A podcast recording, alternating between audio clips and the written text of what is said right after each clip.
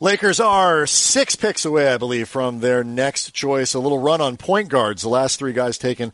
Elliot Kobo, and then Javon Carter from West Virginia, a guy kind of loosely associated and linked to the Lakers.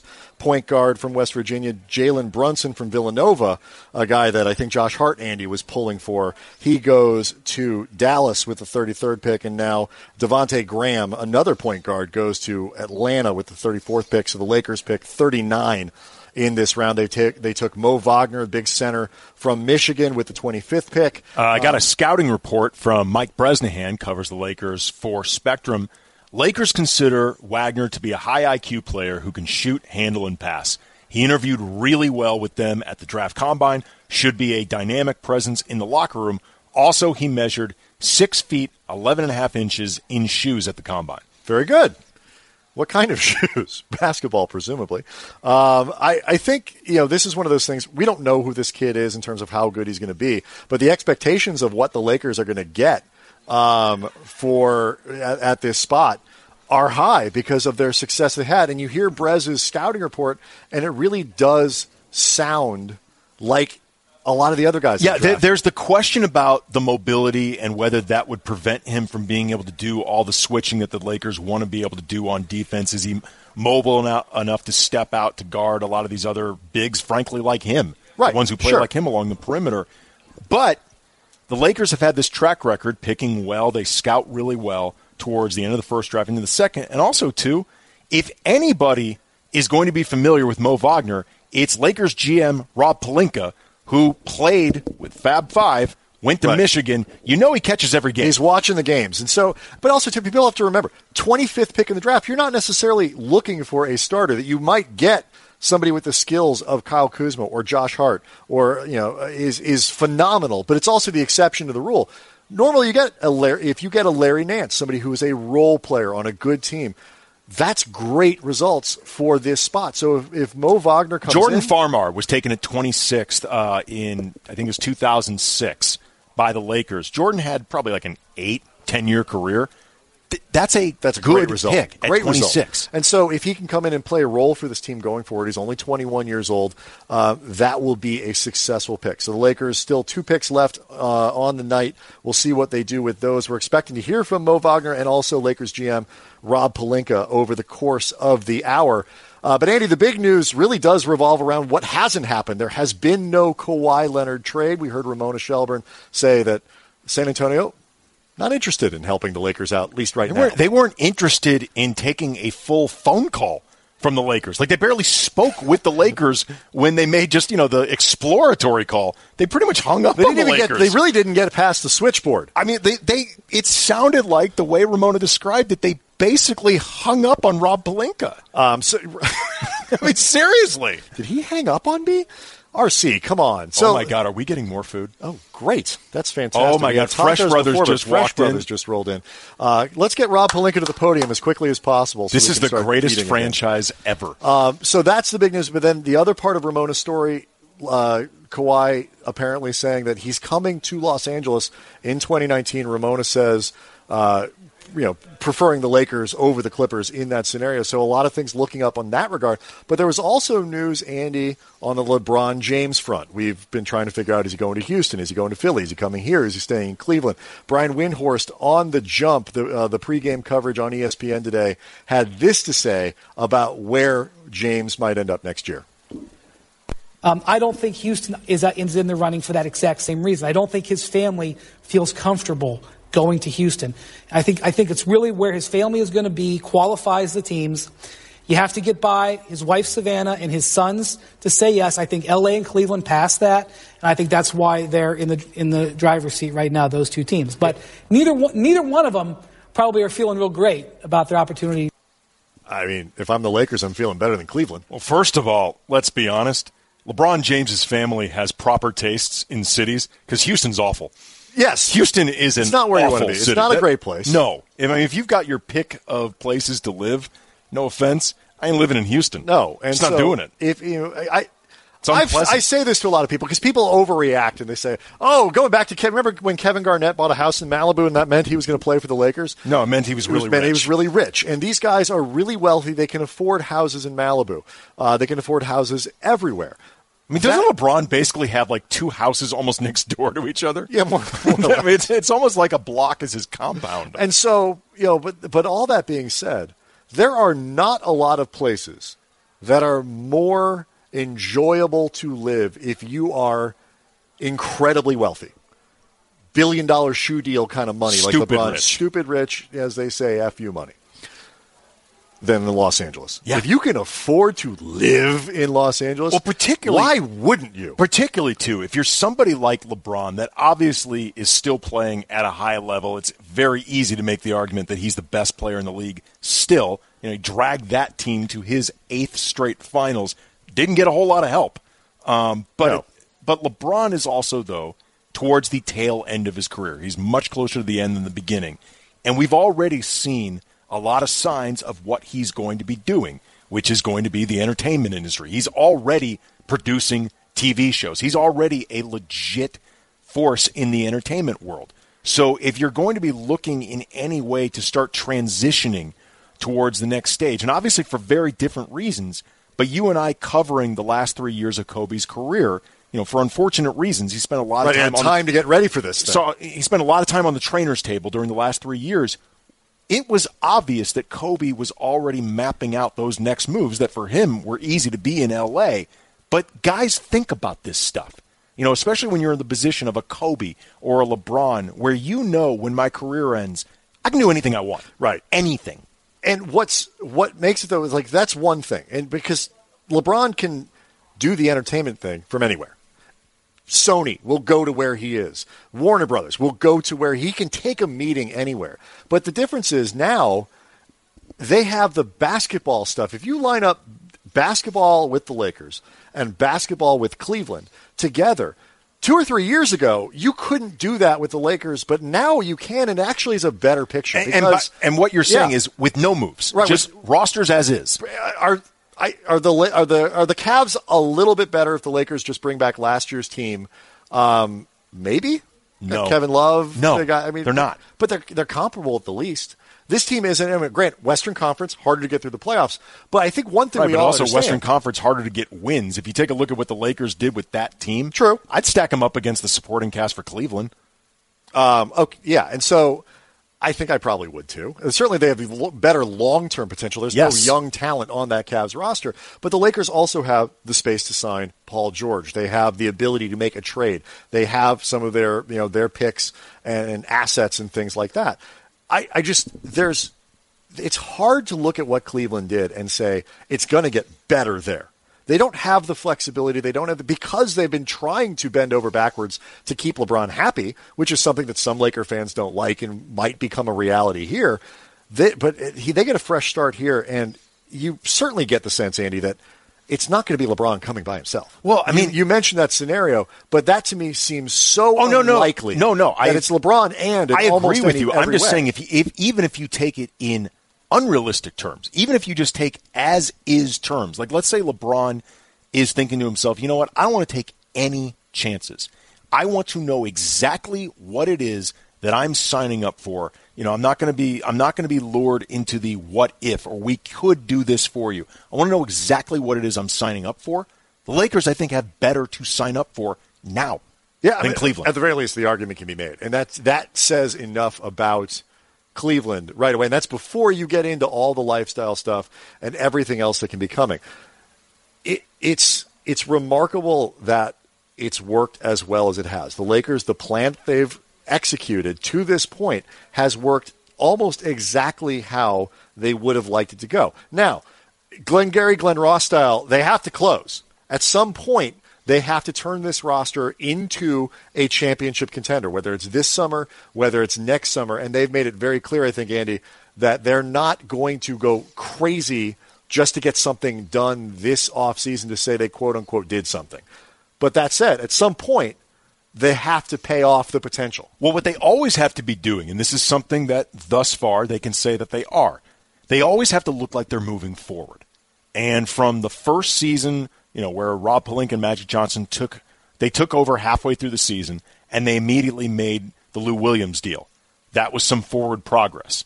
And then you saw how they did in the draft with Lonzo Ball, and then especially towards the end of the draft, Kyle Kuzma and Josh Hart finding value in those picks moving forward. Right. Then the Jordan Clarkson, Larry Nance deal that gave them some more space. Oh, and I forgot before, the D'Angelo Russell, Timothy Mozgov. Exactly, sure. Everything they've been doing is moving forward. So even if the Lakers didn't put themselves in true contention this offseason, as long as you can look at what they're doing and say, okay, this is tangible forward progress. Right. They didn't go backwards. They didn't screw it up. Then they're always, I think, moving in a direction that they can be, at the very least, possibly making good on their promises. And so the question becomes, what are they going to be doing? And the next 3-4 weeks, whatever it is, are going to be kind of insane. And the speculation is going to be flying around. But what's amazing about it is, and I think at the beginning of the season, Andy, if you'd said, you know, what are the chances LeBron comes here? What are the chances Paul George comes here? Yeah, you might have given George a 40 or 50% chance at the beginning of the year because that's been the conversation for so long. It's been Paul George's conversation. Right. I mean, he openly admitted, yeah, I'm thinking about the Lakers. But LeBron, it was what, a 10% chance, a 15% chance? You know what, it felt a lot more about the, well, of course he would be type connections. You know, well, it's the Lakers or, you know, it's L.A. Like stuff like that felt more surface. Now the it's L.A. feels more like there's a reason behind it. Lakers, by the way, on the clock for the 39th pick. All right, so this is the pick that they acquired last night from Philadelphia. And so this is the one, the extra second-round pick that they acquired. So it's coming up on 39. They also pick again at 47. I believe it's in. It's in. Are we on the clock yet? Okay. So the Lakers have gone, and we've gone to commercial, I think, on the draft. So we'll just go ahead and say it, Andy. Go ahead. Can I say it? Just say it now. Just say it. Isaac Bonga from Germany. Really? Yes. They took another guy from Germany. All the Germans are coming. They wanted a friend for Mo Wagner. Now this, I'm not going to lie. And, you know, admittedly, I am not. If you thought I didn't know Mo Wagner, yeah, I really don't know Isaac Bonga. But I'm going to tell you something right now about him, knowing nothing about the lad, that makes me a little nervous. 6'10", 180. Oh, I like that. Man, a lot. You know who else was really tall and really skinny? Brandon Ingram. I get it. 6'10", 180. But I knew who Brandon Ingram was. 18-year-old German forward, 6'9", brings point forward skills to the position. I kind of prefer 6'9" in this scenario. Just for perspective, I'm 5'9" and weigh 190 pounds. I know. So in a wrestling match, you might choose me over Isaac Bonga. He's got the reach, but otherwise. Very clearly a prospect, somebody that the Lakers are going to bring along. Wouldn't shock me if this is a guy who stays overseas for a year or two before we hear from him. To have some knockwurst or something like that. All right, so we're expecting to hear from first-round pick Mo Wagner, also from Germany. We can ask him if he knows Isaac Bonga. Also, we'll hear from Lakers general manager Rob Pelinka. This kid a sandwich. Over the course of the rest of the show. Coming up next, Ohm Youngmisuk covers the Lakers for ESPN LA. Brian and Andy Kamenetsky, it's the Lakers draft show from the UCLA Health Training Center, ESPN LA. The Lakers have used 2 of their 3 picks in tonight's draft, first with Mo Wagner from Germany, played 3 years for the University of Michigan, 14.5 points a game last year, shot nearly 40% from three-point range, just selected in the second round with their first pick of the second round. Isaac Bonga, also from Germany, a young 19-year-old prospect. So 2 international players for the Lakers. They're getting dangerously close to drafting that kid from Kansas, whose name I really can't say, Mykhailiuk, whatever. So I'm really hoping they don't dip into that pool because they're getting kind of aggressive with the overseas players tonight. Brian Kamenetsky, Andy Kamenetsky, live from the UCLA Health Training Center, joined now by Ohm Youngmisuk, covers the Lakers for ESPN. All right, so Mo Wagner, the first pick, the guy they took at with number 25, what do you know about him? Well, first of all, you're talking to a Michigan State Spartan. Okay. So I have seen quite a bit. So you hate this kid. Painfully of Mo Wagner. He has had some of his best games against the Spartans, including a season-high 27 points earlier this season at Michigan State. He has been a thorn in the Spartan side. He can shoot the three pretty well. I think he made like 108 threes in his career and just the last 2 years. A guy who could be a pick-and-pop option for Lonzo Ball. He's fiery. He plays with emotion. He's not super athletic, but he can rebound. And I think the goal for the Lakers is that he's going to spread the floor, and he's a guy who has personality. I think he's a guy that's going to fit in very well in this locker room. Yeah, that's one of the things Mike Bresnahan said on Twitter, that he thinks he's got like a dynamic personality. And what I think is interesting about that is actually last year you saw two of the more engaging funny guys in the locker room were actually Kyle Kuzma and Josh Hart, and you typically don't have that type of sense of humor from rookies. Like, usually they're more reserved just because they're nervous about offending somebody or saying the wrong thing, and this is clearly a locker room where young guys can be themselves, and maybe that helps Mo Wagner with that transition that he's going to be making. If the Lakers continue, the young Lakers continue their roasting, he will fit right in. This is the type of guy, I think, that will have fun with that. He's not going to take things personally. It's that type of personality, and he's a winner. And I think those are the things that, listen, if anybody knows this guy, it's going to be Magic and Rob. Rob went to Michigan. Magic is Michigan State's greatest product.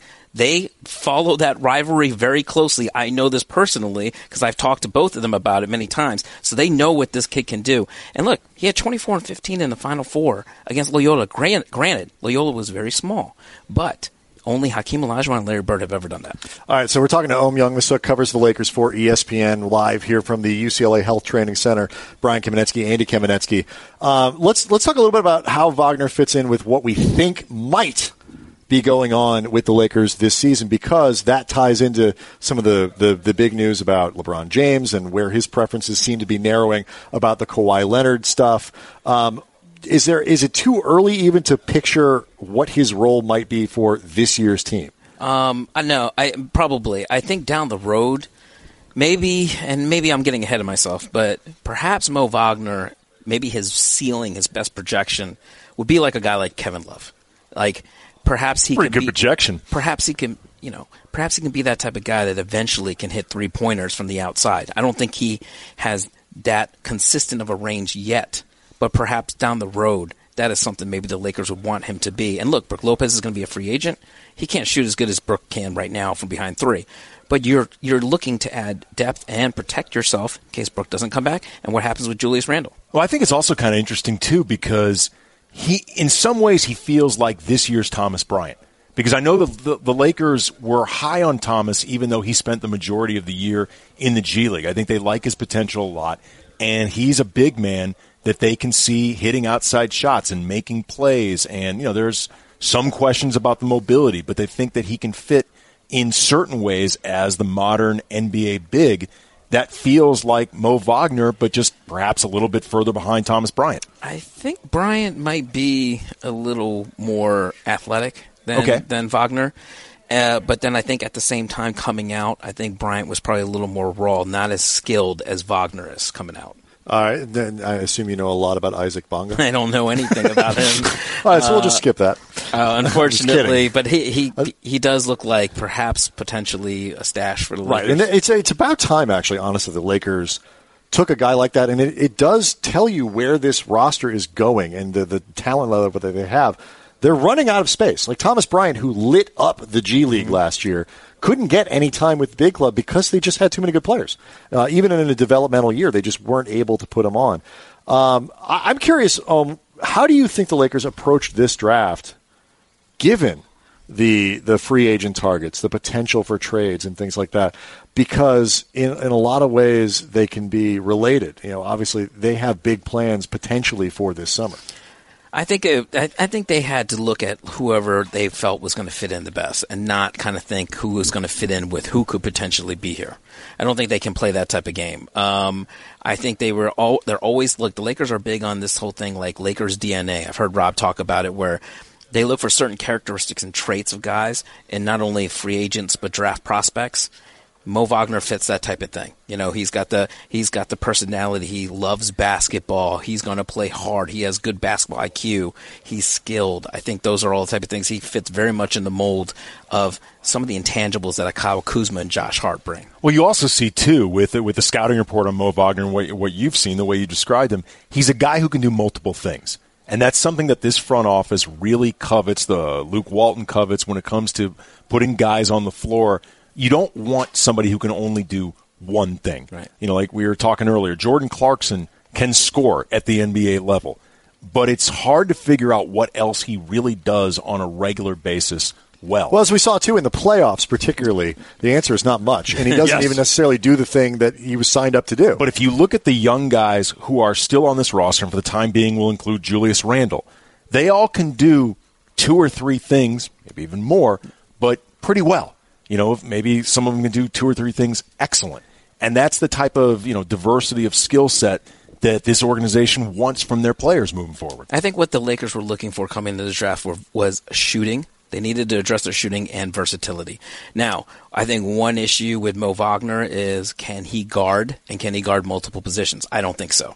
I think can he guard a position? I think he's big enough. He can guard other Mo Wagners. Yes, but I don't think he's Julius Randle by any means, which is what makes Julius Randle so valuable. It's a guy that can not only switch multiple positions on bigs, but sometimes can cover some smalls. Mo Wagner's not at that point, but he is a guy that if you play pick and pop with him with Lonzo, he could get some open shots, and he's going to knock them down. We're talking to Ohm Youngmisuk, covers the Lakers for ESPN LA, Brian Kamenetsky, Andy Kamenetsky.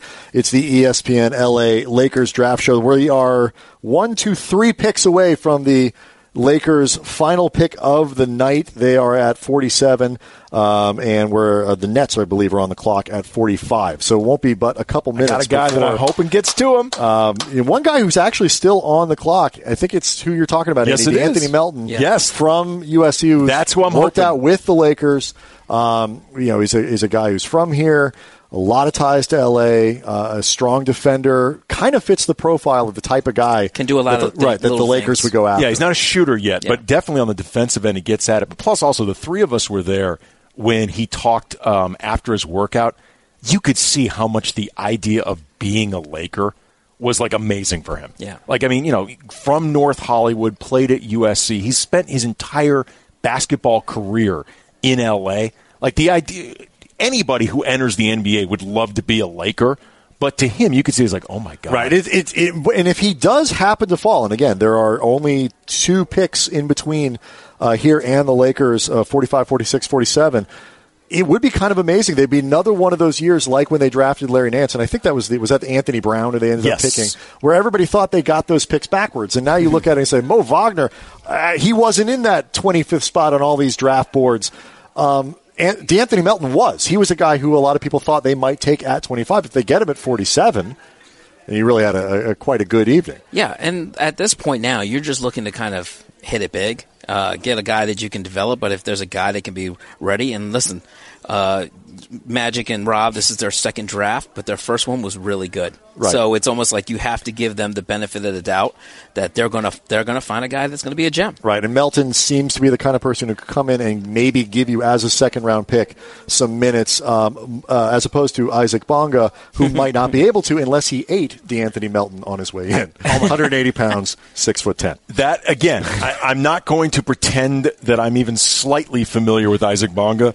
But that's a little disconcerting. He's already my favorite player.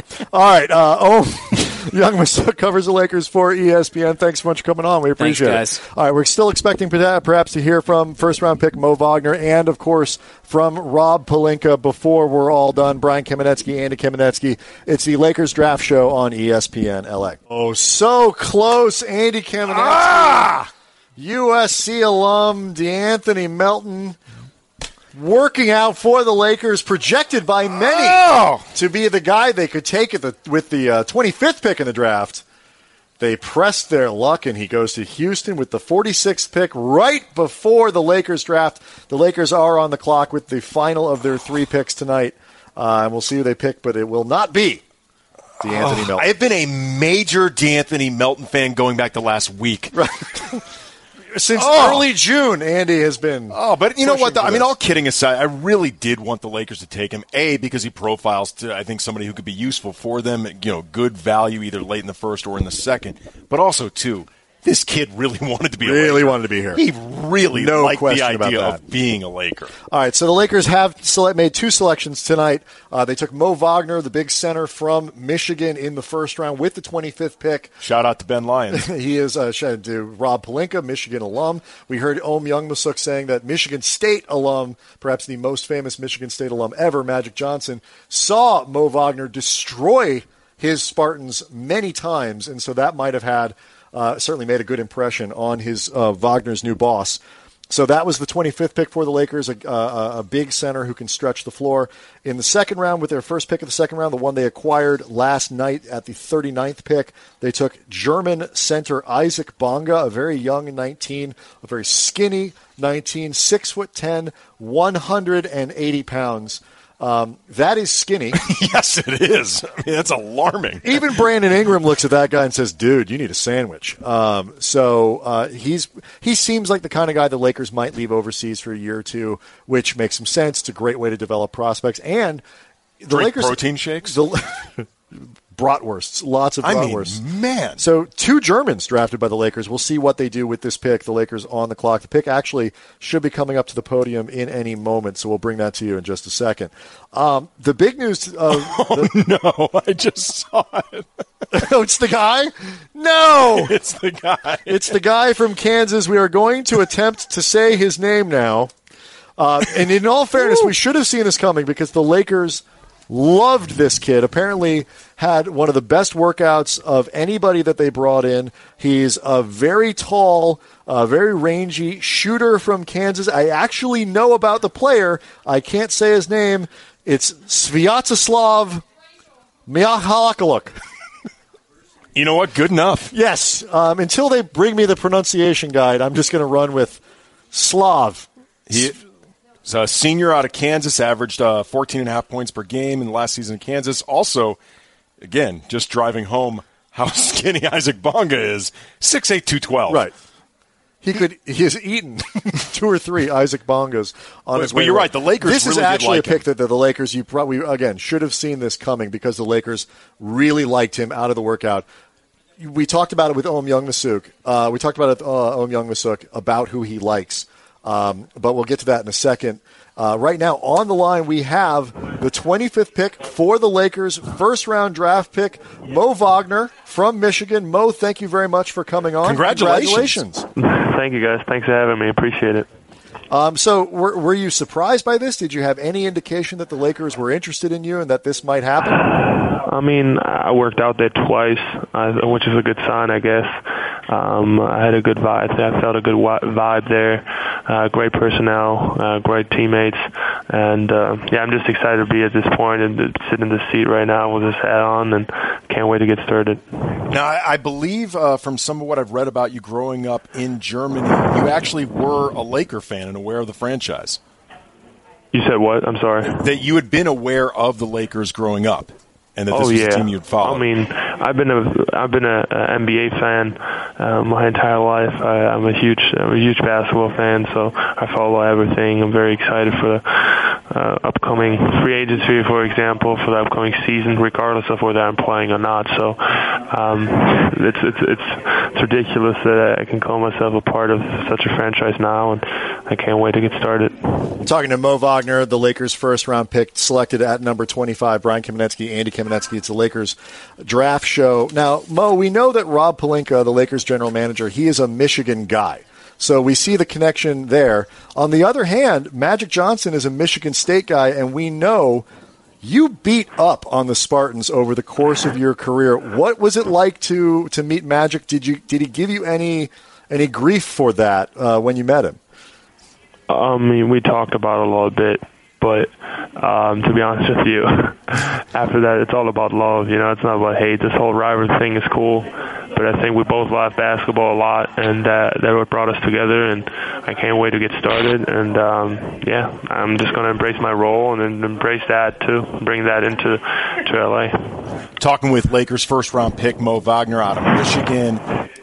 For fans who are unfamiliar with your game, how would you describe the way you play? What are your strengths? What are the areas that you think you need to work on the most? I think I can work a lot on defensively. I think the way the league is going is they want you to switch ball screens nowadays, even as a big, even as a 6'11" white kid on the perimeter. So they're gonna make me switch, and I can't wait to be active there, to improve, and it's going to be a very exciting challenge. So, Mo, what do you know about the guys on the roster right now, whether it's Lonzo or Kyle Kuzma or those guys? Have you had a chance to meet them or watch them play? I spent some time with Kuzma last year at the Combine. Played against Lonzo a couple of times, or one time with Michigan. Talked to Kuz just because he's from Michigan. Josh Hart and I have the same agent, so I know him a little bit. And it's a very talented young core, and I can't wait to join the guys and get it started. All right, well, we're excited to have you in Los Angeles. Looking forward to meeting you. Looking forward to you joining the Lakers. And, again, congratulations on becoming the newest Laker. Congratulations. Thank you so much, sir. I appreciate it. All right, that's me. He'll stop calling us sir really quickly. He's new in town. That won't last. That was Mo Wagner, the first-round pick for the Lakers, picked at number 25, seven-footer from Germany by way of Michigan. Rob Pelinka, other way around. From Michigan, drafted from Michigan by way of Germany. Yes. Rob Pelinka likes him. We're joined now by Mike Trudell. Oh, hey, guys. Hey, Mike. Is this soccer tonight? Yeah. I was told I was here to talk about soccer. We're getting to the World Cup segment. Well, it feels that way, man. The way the Lakers have been going overseas drafting, it feels like we're about to do soccer tonight. This has been the best thing that's happened to Germany so far during the World Cup. So, I mean, my first question to Mo Wagner will be, what his favorite soccer squad is. I feel like it's going to be Hertha Berlin, but I don't know. Maybe he's a Bayern Munich guy. No, we can talk about it later.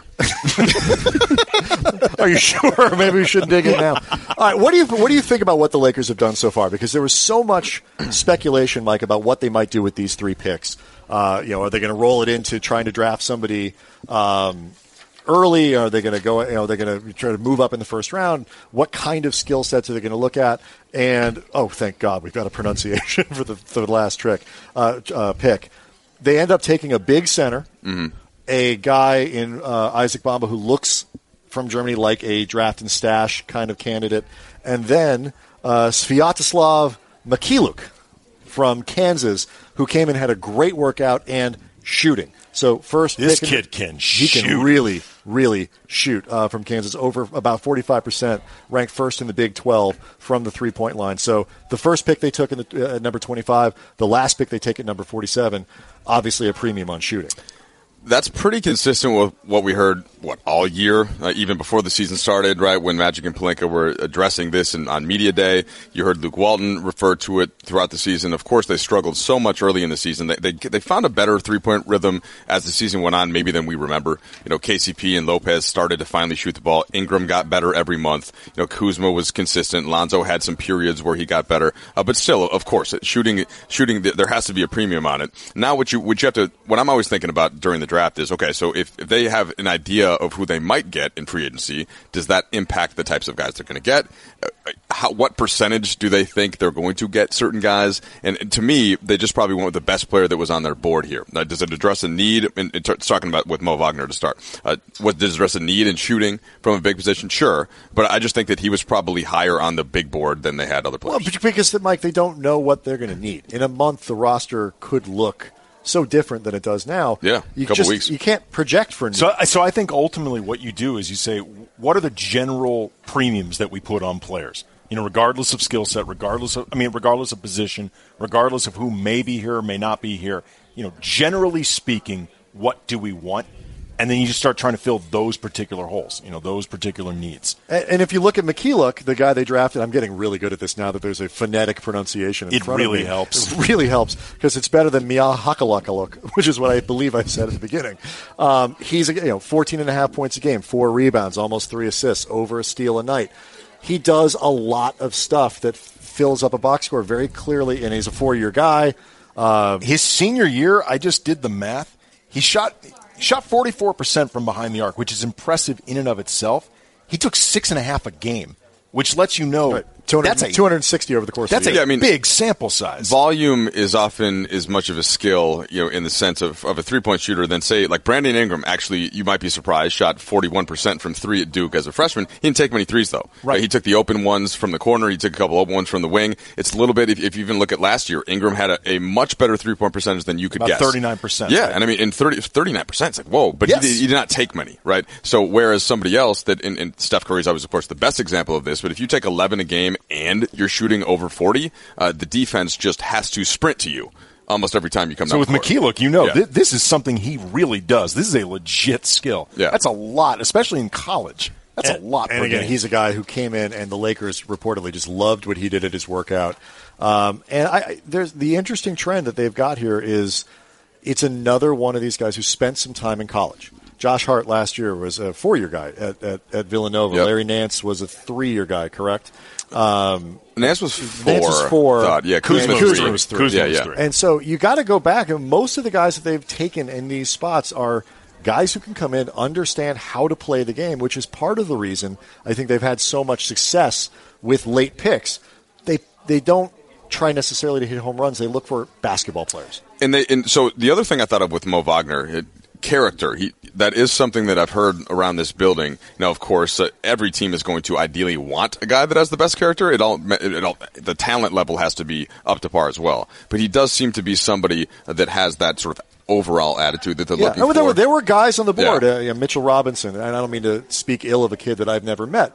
There were questions about his background, about committing twice to go to Western Kentucky and never actually showing up, and some things that when people get in and they start digging around make some red flags. Big talent, but the Lakers... Well, they chose to pass. I know we've all talked with Marcellus Wiley about the pre-draft process for him.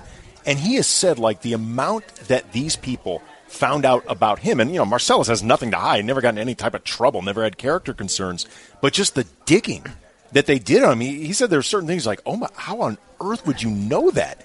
But these guys all do their homework, and if there are character concerns. And that was even before, text messaging. Yes, exactly. When there were fewer receipts. Yeah, no social media, of course, no internet. And they still find out stuff. And, it may not keep you from drafting somebody, but it's going to make you think twice. A guy like Mo Wagner, all positive. Yeah. So, all right. So the Lakers have officially made all three of their picks tonight. With the 25th pick in the first round, they took center Mo Wagner from Michigan. Shot about 40% last year. Yeah, 39%. From three-point range. In the second round, with the first pick of the second round, at the 39th pick, they took Isaac Bonga, a small forward. Emphasis on small. On skinny. Emphasis on skinny. He's tall, but he's skinny. He's 18, right? Seems like the kind. Seems like the kind of guy that they'll probably stash overseas. And then with the 47th pick, they take Sviatoslav Mykhailiuk from Kansas, a four-year guy who they loved coming out of his workout. So the Lakers are done. We expect to hear from Rob Pelinka at the podium really soon. We'll bring that to you, of course.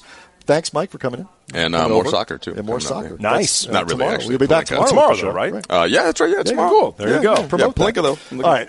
Campagnese Brothers live from the UCLA Health Training Center. It's the ESPN LA Lakers draft show.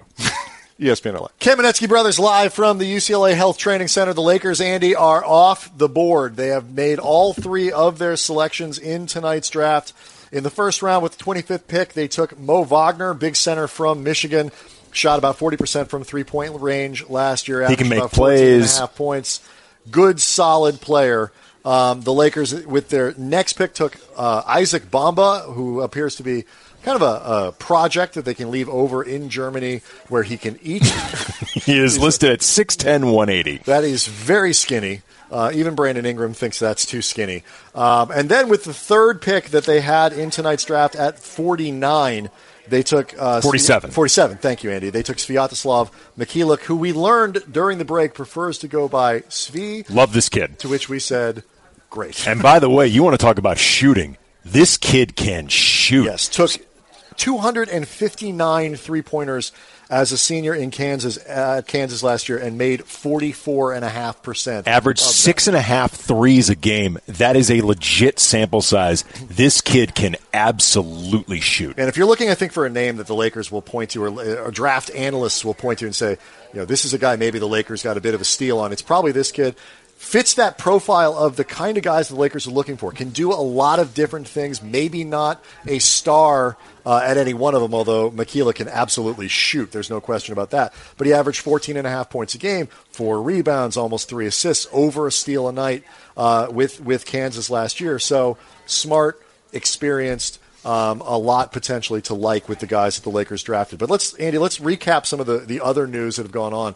And the big news, honestly, from the draft perspective is nothing happened.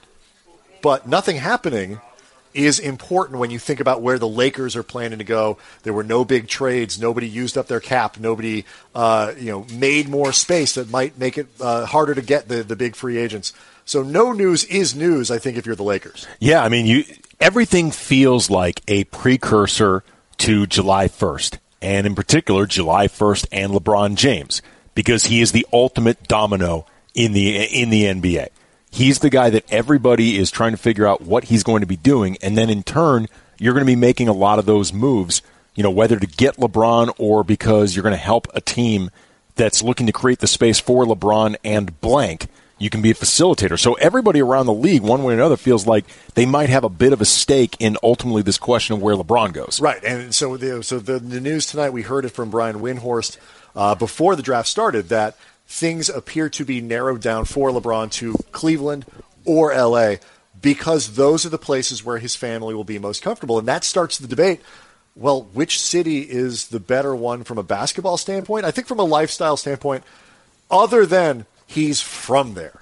And that matters, by the way. That absolutely matters. That apparently matters a lot to his family as well. Absolutely. And I think it matters to LeBron to be able to see his kids play at places where he grew up playing. And all these to play in a gym that literally bears his name. That's got to mean something. There's a gym in Akron called the LeBron James Gym. And the idea of seeing Bronny play in that gym, that's an emotional connection that at the very least LeBron's going to think about. It's going to give him something to think about. Right. And so, that's what where are we going to Rob? Not yet. Okay. Oh, okay. So that's the when we look at the thing with LeBron, now you start comparing basketball. Okay. I will sit in Andy. I will entertain arguments that the Cleveland Cavaliers in a 7-game series have, if you take LeBron off both teams, would beat the Lakers. Maybe. Okay. But maybe. Maybe on experience, if nothing else. I'm willing to make that argument. I'll sit here and I'll listen. But it's not like you look at that roster and the ability that the Cavs had to change it and augment it and turn it into something good for them. They're stuck. They're completely stuck. This is the roster. I mean, maybe you can move Kevin Love for another Kevin Love equivalent player. Maybe you can take the kid that they drafted, 8, his name is escaping me right now, but package him and Kevin Love. You're gonna the point guard from Alabama, exactly. Right? There's a return that you can get, but the ability to truly transform that roster into something notably better, it's not there. And so, if you look at it from a basketball standpoint, and this is what's remarkable about this whole process. If it really does come down to Cleveland or LA, and you take out Philly, the other team that we can look at and say, from a basketball standpoint, there's a lot going on there. Houston, basketball standpoint. If you can make that work, there's a lot going on there. If it's just L.A. and Cleveland, just the basketball, before you get to the lifestyle stuff, more cap space here, better young assets here. I think we would all argue more stable ownership, better management, all that stuff. It is all lined up for the Lakers. And then you factor in, and if LeBron comes, you have space for it. Paul George, you have the assets to trade for Kawhi Leonard. You can do whatever you want. Well, I mean, look, it's yet to be seen if LeBron ended up a Laker, how well he will get along with Jeannie Buss. I don't know if they have any real type of relationship beyond just, a nodding acquaintance saying hello or whatever. But we do know this. Can't be worse than I was just about to say, we do know this. LeBron has no reason to dislike or distrust Jeannie Buss. He's got a lot of reasons to dislike or distrust Dan Gilbert. Well, we saw what happened in the finals when he walked right by, and that was not on accident. Nothing he does is by accident. And so you combine that news with no movement from anybody, nobody making the bold move to try to acquire a player like Bradley Beal or Damian Lillard or whatever it might be from one of these teams that might need to blow it up. Oklahoma City not making anything that looks like, well, maybe it's a move that if George leaves, we're making this kind of replacement. So you put all those things together, and now you have a setup where the smoke and the fire seems to be there for Paul George coming to LA. Nothing has changed in that regard. And now the LeBron thing, which seemed like, yeah, it's, I guess, possible at the beginning of the year, looks... would you call the Lakers the favorite at this point? Would you call it a coin flip? Either way, the answer is remarkable. It feels like at the very least it's a coin flip, because if you listen to Brian Windhorst, and there's nobody who covers LeBron or the Cavaliers who knows LeBron and the Cavaliers better than Brian Windhorst. It sounds like at minimum it's a coin flip by virtue of it being two teams. Right. And it's not, it's not two teams like, well, there's one definitive front runner, but he's still weighing the idea of the other one. This sounds like it is a coin flip at best. If it comes down to his family, and that seems to be the consideration, his family spent an awful lot of time in L.A. too. Yes. And by all reports, they like it, because why wouldn't they? If you can live in the way that they do and have the kind of family that they have, L.A. is a nice place to live. Not a bad place to be. Yeah, in some ways I think it has to do, when you talk about the lifestyle, are you thinking more about what comes next? Like the next chapter for LeBron's kids in terms of, that transition into high school. And that's sort of the first and foremost consideration. Or are you thinking about the way your LeBron would potentially be looking to set up the next phase of his life? It's really more the first part, because the second part, the transition to Hollywood, for example, which is I think what you're talking about, you can do that from anywhere. I know it's easier from here. It's easier, but I'm talking in terms of just laying down roots for, okay, the kids. Because we're going to be here for a long time. The youngest daughter, for example, who is considerably younger than the two older kids. What would her life be like? You're really just thinking about those type of transitions that are sort of melded into what LeBron would be looking for, versus kind of the immediate lifestyle for the kids. Do I want to uproot them? They're comfortable. The youngest daughter wouldn't really know the difference, but what do the two sons? Well, he said he wants, this is going to be it. He wants it where he stays. He's going to stay, and this, he wants to be able to let his kids grow up somewhere. The kids are comfortable here. Maybe, I don't know. I can't speak that they don't like Cleveland or they're not comfortable there too. I'm sure they are, but this is not a place that's foreign to LeBron James' family. And so again, when you start to line these things up, it becomes something that makes it seem like the Lakers are a really genuinely live proposition. I would put it this way. If you're taking a look at what Cleveland would have to do from this point moving forward to convince LeBron to stay versus what the Lakers would have to do from this point forward to convince him to come, Cleveland's got to pull out a lot more rabbits from the hat. They got to pull out a lot more stops. They got to do a lot more convincing and come up with Hail Marys than the Lakers.